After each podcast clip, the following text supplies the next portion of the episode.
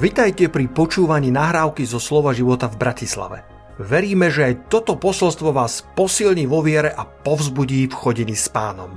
Ďalšie kázne nájdete na našej stránke slovoživota.sk Názov posolstva je Vystri sa k tomu, čo je pred tebou. Vystri sa k tomu, čo je pred tebou. Pretože, eh, pretože pred nami sú ešte dobré a nádherné veci. Čo poviete? Pred nami sú ešte výborné veci. Bratia sestry, ešte stále sme nedobehli až do cieľa.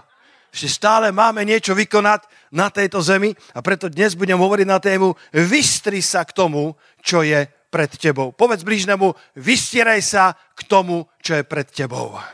Vystieraj sa. Aleluja. Aleluja. Luky, máš ho? Výborne. 3, 2, 1. Wow, aká korelácia. Vystri sa k tomu, čo je pre tebou, alebo pre vás, ktorí hovoríte anglicky, press toward the mark.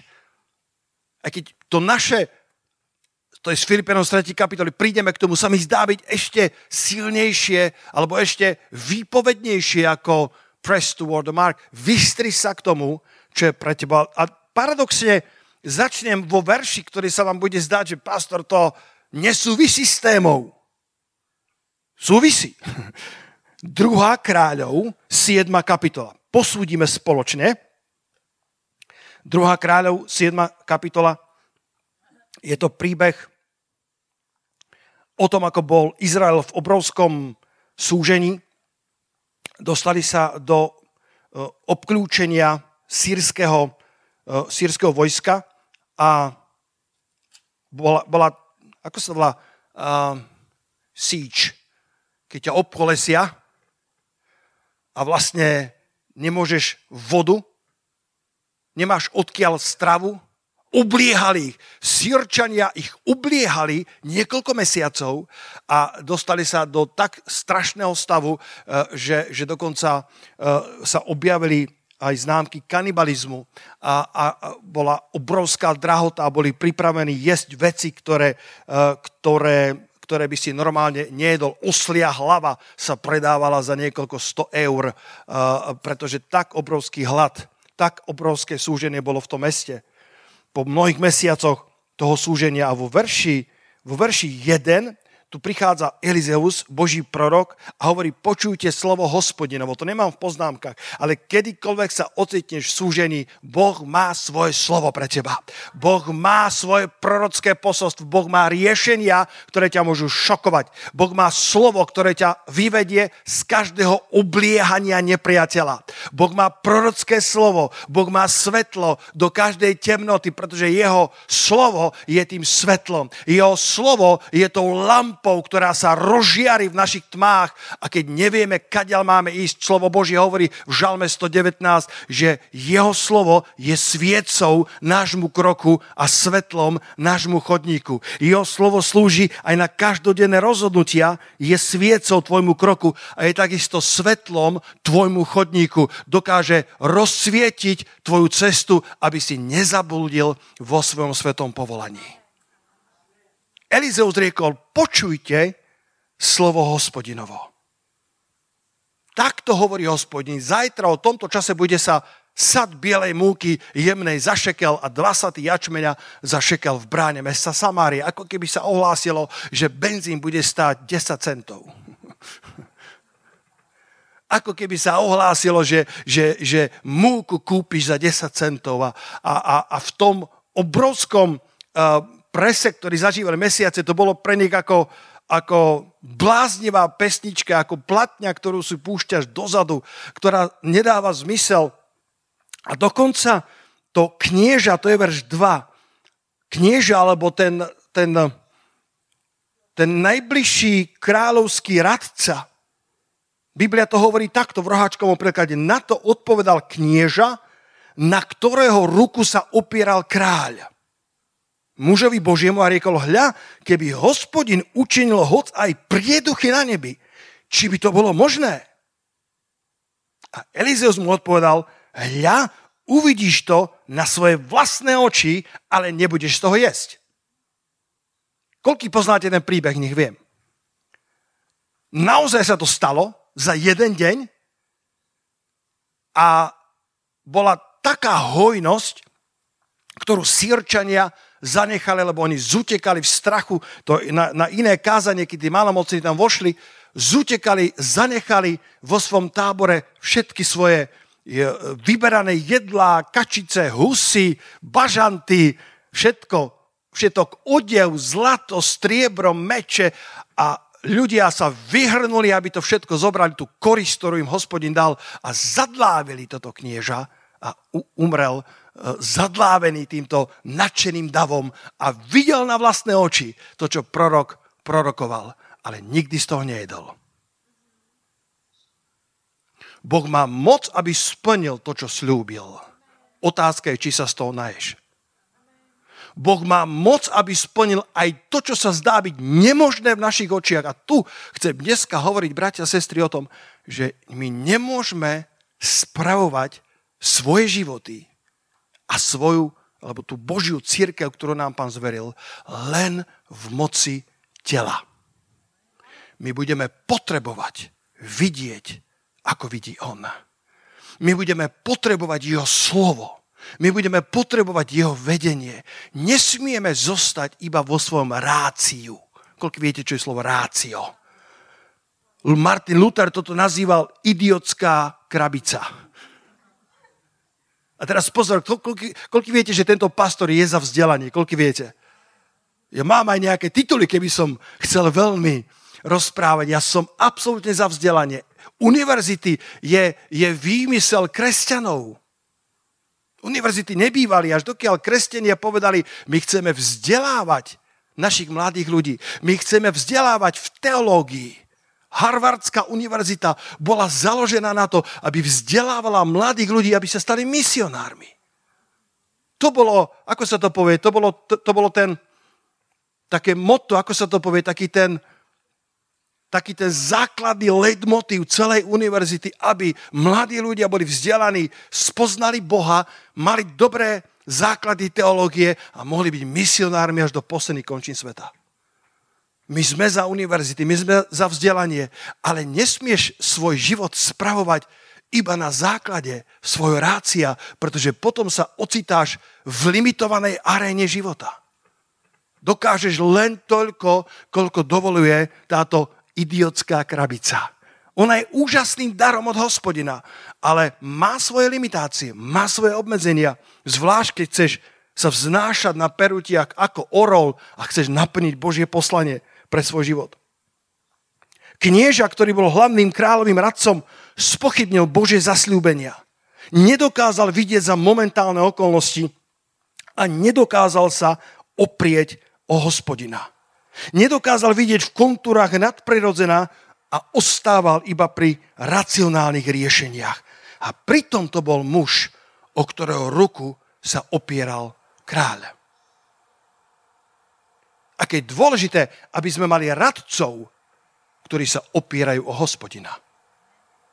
Aby sme mali lídrov, ktorí vďaka Bohu za všetky zručnosti, ktoré im hospodin dal, ale aby nezostali iba iba upretí na to, čo, čo tento svet ponúka, ale aby práve radcovia v našich životoch, najlepší radcovia sú radcovia, ktorí žijú s pánom. Najlepší radcovia sú radcovia, ktorí chodia ktorí chodia v duchu pánovom. Pozri sa, to nemám v poznámkach. Skutky 4. kapitola. Veľa vecí nemám v poznámkach. Skutky 4. kapitola. Uh, halleluja ja sa dobre pripravujem. Koľko viete, že sa dobre pripravujem? Katka, že sa dobre pripravujem? Ja som s pánom hodiny. Ale hovorím, pane, ak máš ešte niečo navyše, nedovol, aby moje rácio bránilo v tom, aby sa to k ľuďom nedostalo. Skutky 4. kapitola. Keď boli učeníci, prví apoštoli nabití, zbytí, prenasledovaní pre meno pánovo, čítame od verša 23, a keď ich prepustili, prišli k svojim. Ďaká Bohu za to, že máme svojich, ku ktorým môžeme prísť, keď nám je ťažko. A porozprával im všetko, čo im povedali najvyšší kniazy a starší. Ak nájdeš takýchto ľudí v živote, si požehnaný muž a požehnaná žena. Ak máš takých radcov, ktorí môžeš porozprávať všetko, bez toho, že by si sa bál, že ťa odsúdia, alebo že to o dva dní bude vedieť polka cirkvy. Ako máš takýchto ľudí, ktorým môžeš porozprávať všetko v bezpečnej zóne. Povedzte, bezpečná zóna. Zbožných radcov. Lebo vo verši 24, a oni keď to počuli, jednomyselne pozdvihli hlas k Bohu.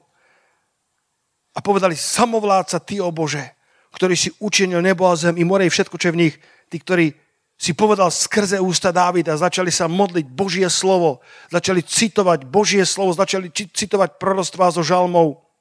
A keď to všetko povedali, tak eh, Biblia hovorí, že sa zatriaslo miesto, na ktorom boli zhromaždení a naplnený Svetý duch. Zbožní radcovia sú tí, ktorí sa vedia modliť, ktorí majú vzťah s pánom, ktorí ti nehovoria iba z duše, ale ktorí ti povedia to, čo Boží duch tebe hovorí.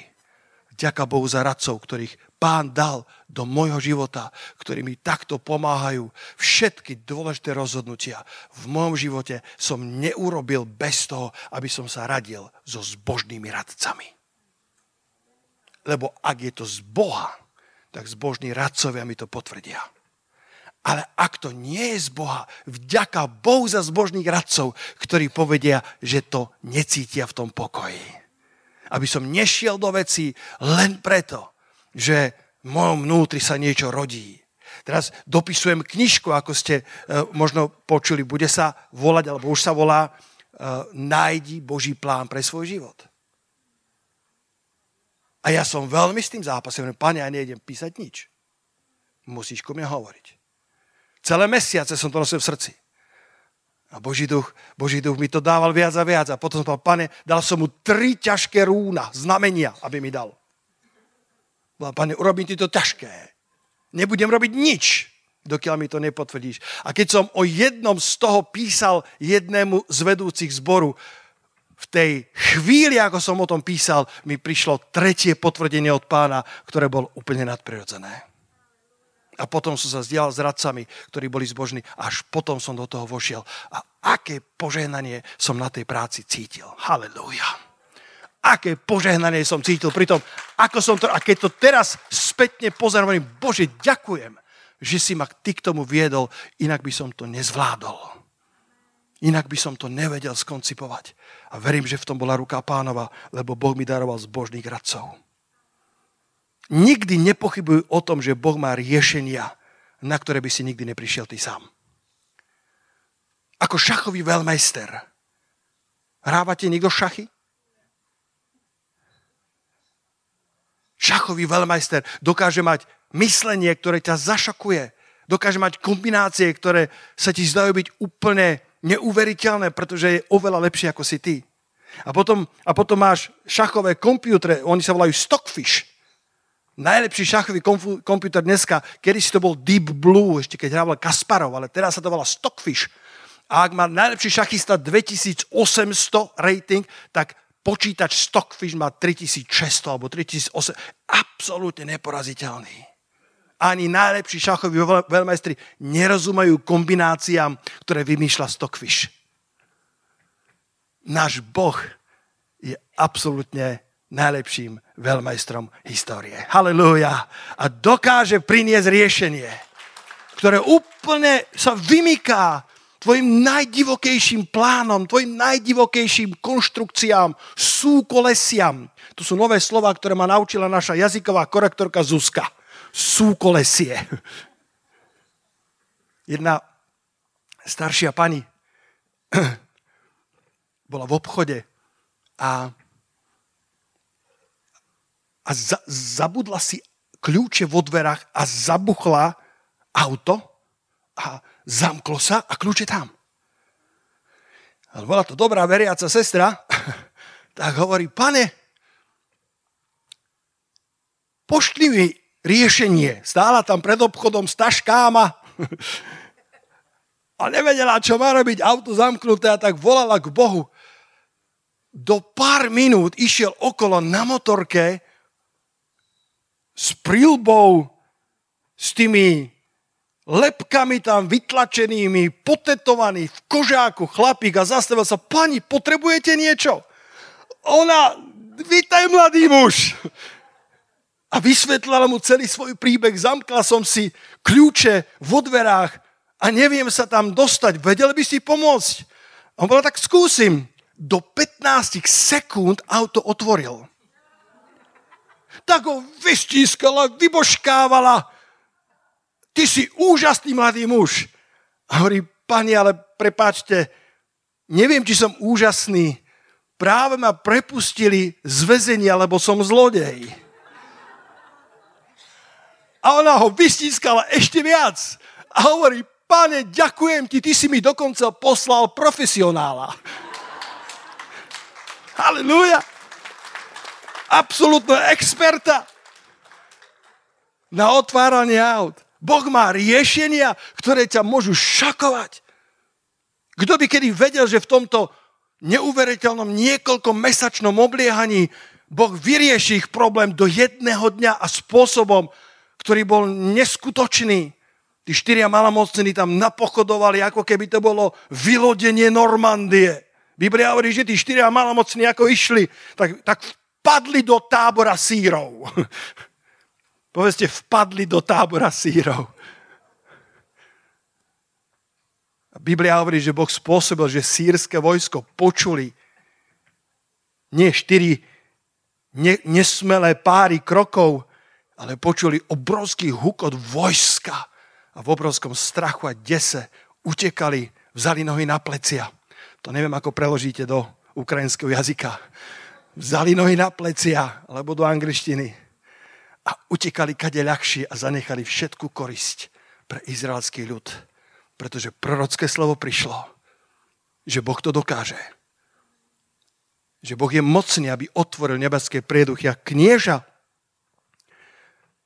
ten vynikajúci vzdelaný šľachtic, o ktorého ruku sa opieral král, povedal, ho, aj keby Boh otvoril nebeské prieduchy, to sa predsa nemôže stať.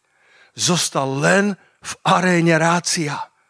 A Boh spôsobil to, čo slúbil, ale to knieža z toho nejedlo. Hlavný radca mal svoju dôstojnosť, mal svoje postavenie, mal svoju vážnosť. A myslel si, že viac už nepotrebuje hľadať Božie vedenie. Myslel si, že už nie je potrebné, aby hľadal Božiu tvár. Boh si splní svoje zaslúbenia. Otázkou len je, či ty budeš pri tom. A teraz sa pozrime do Filipenom 3.14. Odtiaľ som si požičal názov tohto posolstva Vystri sa k tomu, čo je pred tebou. Niekto povedal, že Pavol robí iba jednu vec. Raz niekto kázal, povedal, Pavol nerobil veľa vecí, robil iba jednu vec. My sme hádali. Modlil sa. Nie. Kázal. Nie. Bol na kolenách. Nie. A potom nám otočil tento verš 14. Pavol hovorí, ale jedno robím. na to, čo je za mnou zabúdajúc a potom, čo je predo mnou, sa vystierajúc, ženiem sa za cieľom k víťaznému, k odmene horného povolania Božieho v Kristovi Ježišovi.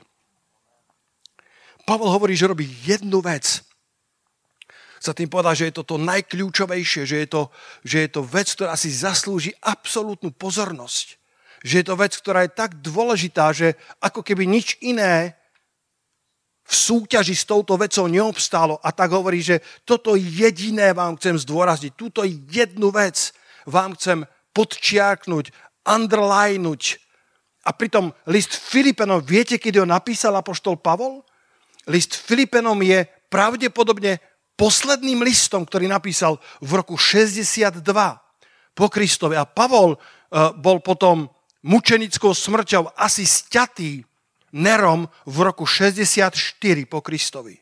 Toto písal z rímskeho väzenia, mnohí sa domnievajú. Jeden z posledných listov, kedy to už bol skúsený apoštol, ošlahaný vetrom, už niečo mal za sebou. A Pavol na konci svojho života hovorí, jedno robím, priatelia, nemyslím si, že už by som dosiahol, že by som už bol taký, ako mám byť. Jednu vec stále robím. Napriek tomu, že mám už svoj vek, mám svoje skúsenosti, mám svoje skúsenosti s pánom. Dokonca vieme, že hovorí o mužovi, ktorý bol vzatý do tretieho neba a počul veci, ktoré nevedel zopakovať, lebo boli tak slávne, tak tajné a všetci sa domnievajú, že Pavol tam hovorí sám o sebe. Poznám človeka, či v tele, alebo mimo tela, hovorí apoštol Pavol, ktorý bol vzatý až do tretieho neba. Pavol mal množstvo vecí, ktoré mal za sebou. A predsa hovorí, jedno robím. Na to, čo je za mnou zabúdajúc. A potom, čo je predo mnou, sa vystieram. Sú dve možnosti a obidve sú podľa mňa pravdivé. Prvá je, že tu hovorí o svojom starom živote a o výsadách svojej rodiny, na ktorých mohol stavať. Pretože v tej tretej kapitole hovorí, že je členom prominentnej odnože judaizmu, bol farizejom, farizej z farizejov, bol z váženého pokolenia Benjamina, bol hebrej z hebrejov, obrezaný 8. dňa a podľa zákona bol bezúhonný. Pavol spomína svoju rodinu Ságu a Pavol, Pavol hovorí, ak chcete poznať jednou z najlepšieho Hebrejov, som to ja. Mám vzdelanie, bol vychovaný pri nohách Gamaliela, čo bola vtedy uh, ako Oxford alebo Harvard dneška. Pravdepodobne bol členom Sanhedria ako 30-ročný mladý muž, členom parlamentu v tom izraelskom strednovýchodnom rozmýšľaní, keď si nemal, kým si nemal 50, tak si, tak si nebol nikto. A ja už som niekto, haleluja. Musel si mať 50, lebo na jednom mieste, keď Ježiš povedal, že videl Abraháma, tak povedal, ešte ani len 50 rokov nemáš a už si videl Abraháma. A Apoštol Pavol bol prominentný občan Izraela. Apoštol Pavol bol, bol nádhernou korisťou církvy, keď to tak poviem. Bolo to to najlepšie, čo mal Izrael. A tento Saul Starzu sa stal konvertitom a služobníkom v cirkvi. Ale tu čítame, že keď Pavol vymenoval všetky tieto sociálne statusy, ktoré mu mohli dávať vynikajúci štart do života, tak Pavol hovorí, keď to budete doma čítať, že toto všetko pokladám za nič. Že mi to ničím, dokonca. Je, je, jeden z tých veršov by sa mal prekladať, že to všetko pokladám, ako to mám povedať slušne v cirkvi, za lajno. Doslova Všetci tam dali smeti alebo nič. Ale niekto povedal, je, keď máš na tanieri nič, alebo to druhé je to rozdiel. Pavol išiel tak hlboko, že povedal, všetky tieto výdobytky sú pre mňa absolútne nič. Lebo ma ukradnú Božiu moc. Okradnú ma o závislosť na pánovi. Ak začnem stavať na týchto sociálnych statusoch, tak odrazu som ničím ak začnem stavať na počte lajkov, na počte odberateľov, ak začnem stavať na mojej popularite v kolektíve, strácam Božiu moc. A Pavel povedal, na toto ja zabúdam. Vážim si svoju rodinu, vážim si to, čo mi Boh dopustil, aby som mal, ale odmietam na tom stavať svoj život. A myslím si, že druhé, čo ty myslel, bolo dokonca to, že Pavol zabúdal v úvodzovkách i na svoje víťazstva ako nového človeka. Pretože včerajší oheň je dnešný popol. Pavol povedal, priatelia, parafrázujem, ja už som toľko skúsil s pánom. Ja už som toľko toho vykonal. Ja už som videl veci, o ktorých vám ani nemôžem povedať. A predsa jedno robím. Na to, čo je za mnou, zabúdam aby som sa mohol vystierať k tomu, čo je predo mnou. Pavol bol váženým apoštolom. Pavol bol skúseným kazateľom a služobníkom, ktorý pravdepodobne prevyšoval všetkých ostatných o niekoľko hlav. Nie len vo svojej vzdelanosti, ale aj vo svojich zjaveniach. Sám apoštol Peter nám píše v jednom z listov, e, e, že, že Pavol nám prináša múdrosti, ktoré nám samotným je ťažko pochopiť ale sú súčasťou písma. A Peter sa k nemu správal nesmierne úctivo, aj keď sám hovorí, Peter bol jednoduchý rybár, ale hovorí, apoštol Pavol, bola mu daná múdrosť, ktorá nám nebola daná. A my čítame jeho listy už v tom čase, kedy apoštol Pavol žil, sa jeho listy považovali za súčasť svätého písma. A Peter ich takto nazýva vo svojej epištole. Hovorí, že, že sú to písma, ktorým ťažko rozumieme, pretože Pavlovi bola daná múdrosť, ktorá nám nebola daná. Zjavenia, ktoré dostal on. Možno v Arábii tam tri dni, eh, pardon, tri roky trávil, dočítate sa v mojej knihe, tri roky trávil v Arábii, nevieme, čo tam robil. A je veľmi pravdepodobné, že to bol retreat s Duchom Svetým, kde dostal množstvo zjavení, ktoré potom zapísal do Svetého písma. A napriek tomu Pavol hovorí, že na to všetko zabúda, aby sa mohol vystierať na to, čo je pred ním. Aby sa mohol hnať za cieľom, ktorý je pred ním. Pred mnohými rokmi som kázal v Srbsku. Bola si tam spolu s Mac Ole Išojelom, pastorom z Moskvy, ktorý je zodpovedný za 450 zborov. A kázal som jednoduché posolstvo ako predrečník, aby potom prišiel skutočný Boží muž, Mac Ole išiel a kázal som o Bartimeovi, o tom, ako sa nedal utíšiť, ako kričal synu Dávidov, zmiluj sa nado mnou. A kázal som o Zacheovi, ktorý sa vyšplhal na planý figovník, lebo túžil vidieť, kto je Ježíš. Koľký z vás ešte túžia vidieť, kto je Ježíš? Ešte stále túžite potom, bratia a sestry, povedzte haleluja na to.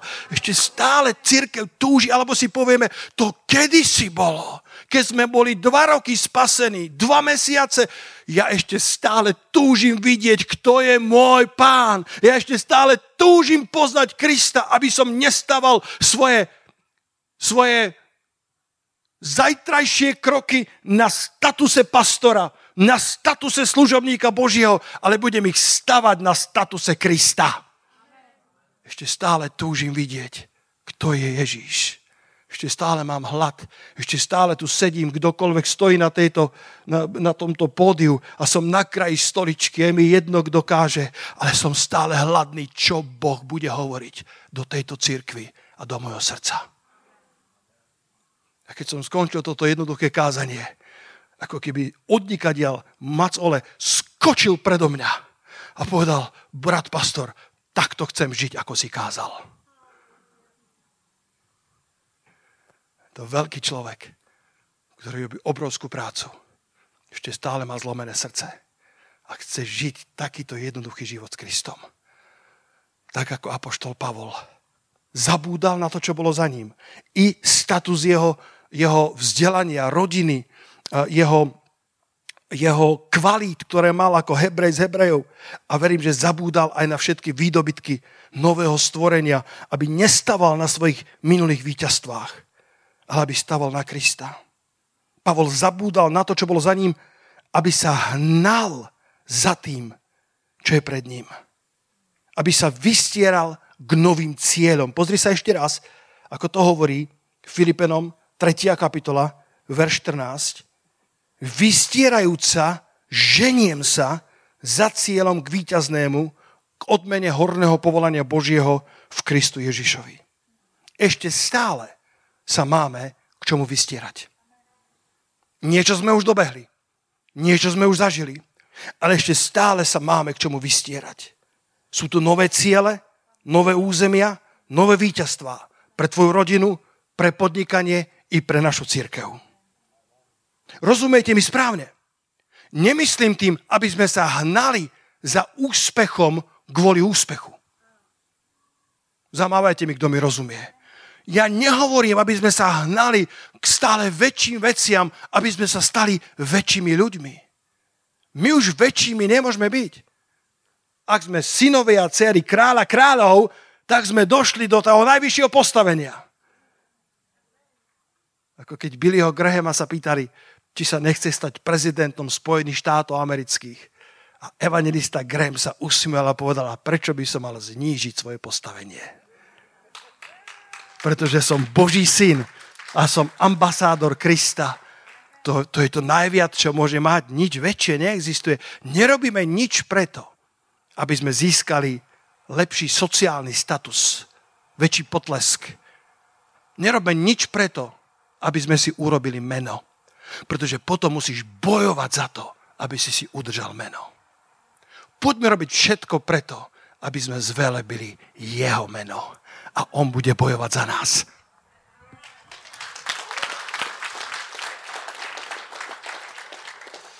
Otázkou nie je, aký veľký dom má môj sused. Otázkou je, aký veľký dom Boh chce, aby som stával ja. Lebo Galatianom 6.4 každý nech skúša svoje vlastné dielo a potom bude mať chválu vzťahom na samého seba a nie vzťahom na iného. Boh nás nebude súdiť vzťahom na iného, ale máme skúšať vlastné dielo. Máme sami seba skúšať, či sme v Božom pláne. Nechceme minúť Boží cieľ, nechceme sa uspokojiť s vrcholmi, ktoré sme dosiahli, ak má Boh pre nás vrcholy, ktoré sú ešte len pred nami. Môžeme dať jeden velikánsky potles pánovi za to. Halelúja. My sa nechceme hnať za vrcholmi niekoho iného. My sa nechceme hnať za cieľmi, ktoré by niekto iný povedal, chodte za nimi. Katka, pamätáš, roky chodili ľudia za tebou, aby si niečo začal robiť pre ženy. A my sme v tom, ona v tom nemala spočinu, ona v tom nemala pokoj, ona povedala, čo mám robiť. Až dokiaľ Boh nezačal siať svoje semienko do jej srdca, aby začal robiť večer pre ňu. A keď to začal robiť, aké požehnanie na to spočinulo. Nerobíme veci preto, lebo to ľudia hovoria. Necháme sa inšpirovať. Necháme si poradiť od zbožných radcov. Zvažujeme, možno Boh cez nich hovorí, ale neurobím nič preto, aby som uspokojil očakávanie iba druhých ľudí. Chcem žiť tak, aby som žil podľa cieľov, ktoré mi On ustanovil. To je oveľa lepší život. A na záver, otvorte si prvú Mojžišovu, tu naozaj dnes skončím. Všetci povedia haleluja. Ale pozor, pristávanie trvá 20 minút. Pristávací manéver trvá 20 minút.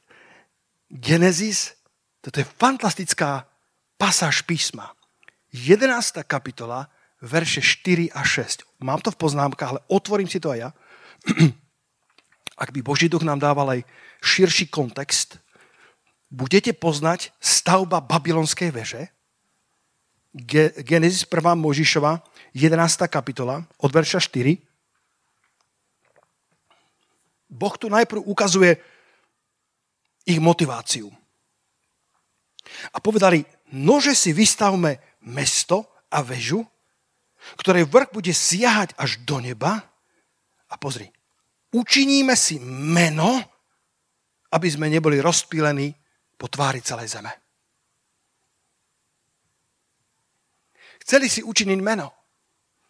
My chceme učiniť meno Ježíš slávnym na Slovensku. To je naša motivácia. My si nechceme urobiť meno. My si nechceme postaviť väžu. My si nechceme postaviť cirkevné impérium, ktoré by bolo na slávu nášho mena. My chceme stavať Božie dielo na slávu jeho mena. Každý z nás má prirodzenú tendenciu upadnúť iba do telesného myslenia.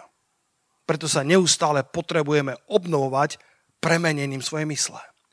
Ak máš rozmýšľať ako Elizeus, budeš potrebovať neustále chodiť s pánom. Inak môžeš ľahko upadnúť do premýšľania toho kniežaťa, ktoré bolo zodpovedné, ktoré bolo uh, pravdepodobne veľmi vzdelané a bolo výborným radcom, ale zostával iba v aréne tela, rácia, ľudského myslenia.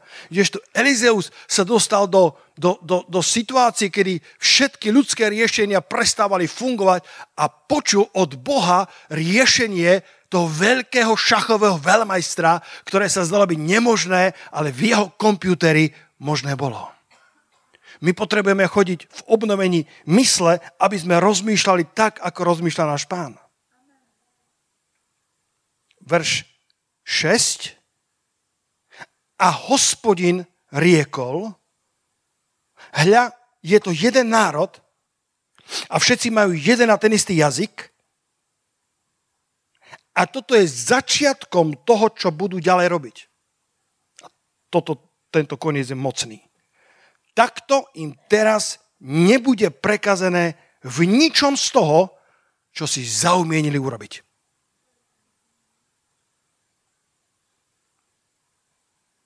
Podnadpis tejto časti mám, že je obrovská sila v tom, čo si zaumienime. Ak si to zaumienime v tele, alebo zaumienime v duchu, stále je v tom obrovská moc. Sú ľudia, ktorí sú tvrdohlaví a zaumienia si v tele, že niečo urobia a urobia to. Častokrát som to rozprával, keď Izrael chcel kráľa. Boh povedal, zle si pýtate. Král vám bude brať dane, bude brať vašich mladých do vojska, ženy za slúžky, budete mu slúžiť. Nie, my chceme kráľa, pretože iné národy majú kráľa a aj my chceme kráľa. Hovorí, nežiadajte, ja som vašim kráľom. Dobre Bože, ty si, ale daj nám kráľa. Čo sa stalo? Boh im dal kráľa. A potom plakali. A potom túžili, aby nikdy neprosili o kráľa. Ale už bolo neskoro. Samuel sa k ním vrátil ako prorok hovorí, počúvajte, Boh mi jasne povedal, že nemáte žiadať o kráľa, bude vám zlé. Dobre Samuel, ty si už starší pán. My sme nová generácia. Ty choď, vráť sa k Bohu, povedz, král je dobrý, kráľa chceme. Chce vrátiť, bože, oni chcú kráľa, ja viem, že ty to nechceš. Boh, boh, dobre, dáme im kráľa. Keď si zaumienili, dostali to. Teraz, bratia a sestry, o čo viacej keď si niečo zaumienime v duchu svetom. Nikto to nebude môcť zastaviť. Keď sa církev zjednotí na niečom, čo Boh vloží do nášho stredu, je to nezastaviteľné. A nebude to väža na vyvýšenie nášho mena. Nech je to väža na vyvýšenie mena Ježiš. Čokoľvek to je misionári, nemocnice, biblické školy, církevné budovy, sirotince, charitatívna práca, čokoľvek Boh dá do nášho stredu, ak si to zaumienime a budeme v tom jednote, nikto to nedokáže zastaviť. Halilúja! V církvi je obrovský potenciál. V jednote a v spoločnom úsilí je obrovská sila. Ale nesmieme prestať snívať potrebujeme sa znova vystierať po tom, čo je pred nami. Zabúdajúc na to, čo všetko sme dosiahli, pripomínajúci Božiu dobrotu, ale vystierať sa k novým cieľom, k novým horizontom, ako keby sme doteraz nezasiahli nič. Ako keby sme len začínali. Ako keby sme len začínali bežať s pánom, s tou horlivosťou, s tou túžbou, ako ten Zacheus, ktorý chcel spoznať, kto je Ježiš, ako ten Bartimeus, ktorý sa nenechal len tak umlčať tým veľkým davom, ale volal synu Dávidov, zmiluj sa nado mnou. Poďme sa spolu postaviť. Ešte som neskončil. Ešte len vyťahujem podvozok.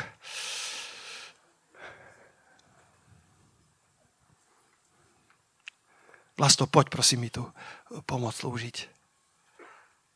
Niekto povedal, nikdy nie si príliš starý na to, aby si nemohol začať znova snívať. Nikdy si v živote nezlyhal tak, aby si znova nemohol začať snívať. Je jedno, čo bolo, pretože to, čo bolo za tebou, už nemôžeš zmeniť. Joyce Meyerová má také hřčeníčko, také prehlásenie. Nesnaž sa urobiť niečo s niečím, s čím už nič nemôžeš urobiť. Nedá sa zmeniť včerajšok, nedá sa zmeniť to, čo sa nedá zmeniť, ale to, čo sa dá zmeniť, je zajtrajší deň. Lester Samral, keď mal okolo 50 rokov, Boh mu dal víziu, Boh povedal, choď a začni veľkú prácu pre mňa v Ázii. A Samral vycestoval do Filipín, do Manily. Počuli ste ten príbeh? A v Manile bolo pole nehorané bol tam možno katolicizmus, ktorý tu a tam bol, ale inak to bol národ, neviem presne, či to malo buddhizmus alebo iné náboženstvo a žiadny evangelikalizmus tam nebol. A Samral hovorí, že boli prvé mesiace, kedy na zhromaždenia církvy, ktorú chce začať, chodila iba jeho rodina. Jeho deti, jeho traja synovia, manželka on, ale mali zbierku, kázali, dali výzvu na spasenie. Všetko, čo sa v církvi má robiť. A potom mu Boh dal takú, takú vieru, že kúpi obrovský hangár pre lietadlá a že tam bude mať zhromaždenia pre tisíce ľudí. A všetci sa smiali, že Samral, americký misionár, sa zbláznil. Tu nikto nechodí na takéto veľké zhromaždenia. A prišiel tam jeden, jeden z, z biblickej spoločnosti povedal, brat Samral, ty si sa zbláznil. Tu ti ľudia neprídu. A Samral sa mu, sa mu pozrel do očí a prstom mu takto namieril a povedal, príde čas, kedy bude také prebudenie, že nebudete mať na skladok dosť Biblií, aby ste nám zabezpečili hlad po Božom slove. A on sa na, on sa na tom smial. A ak poznáte ten príbeh, tak v Manile sa stalo, že bola jedna väzeňkyňa, ktorú začal fyzicky hrísť démon. Volala sa Clarita Villaneua. Mladá žena, ktorá mala fyzické hryznutia od neviditeľnej bytosti.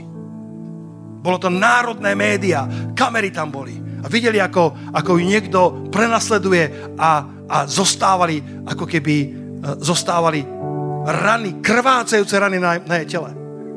A Samuel sa modlieval po nociach, vôbec nepozeral televízor ani nepočul rádio. A raz Boh povedal, zapni rádio. Pane, nie, ja som svetý človek. zapni rádio. A tam boli tieto správy a, a dokonca výkriky tej ženy, ako bola posadnutá zlým duchom.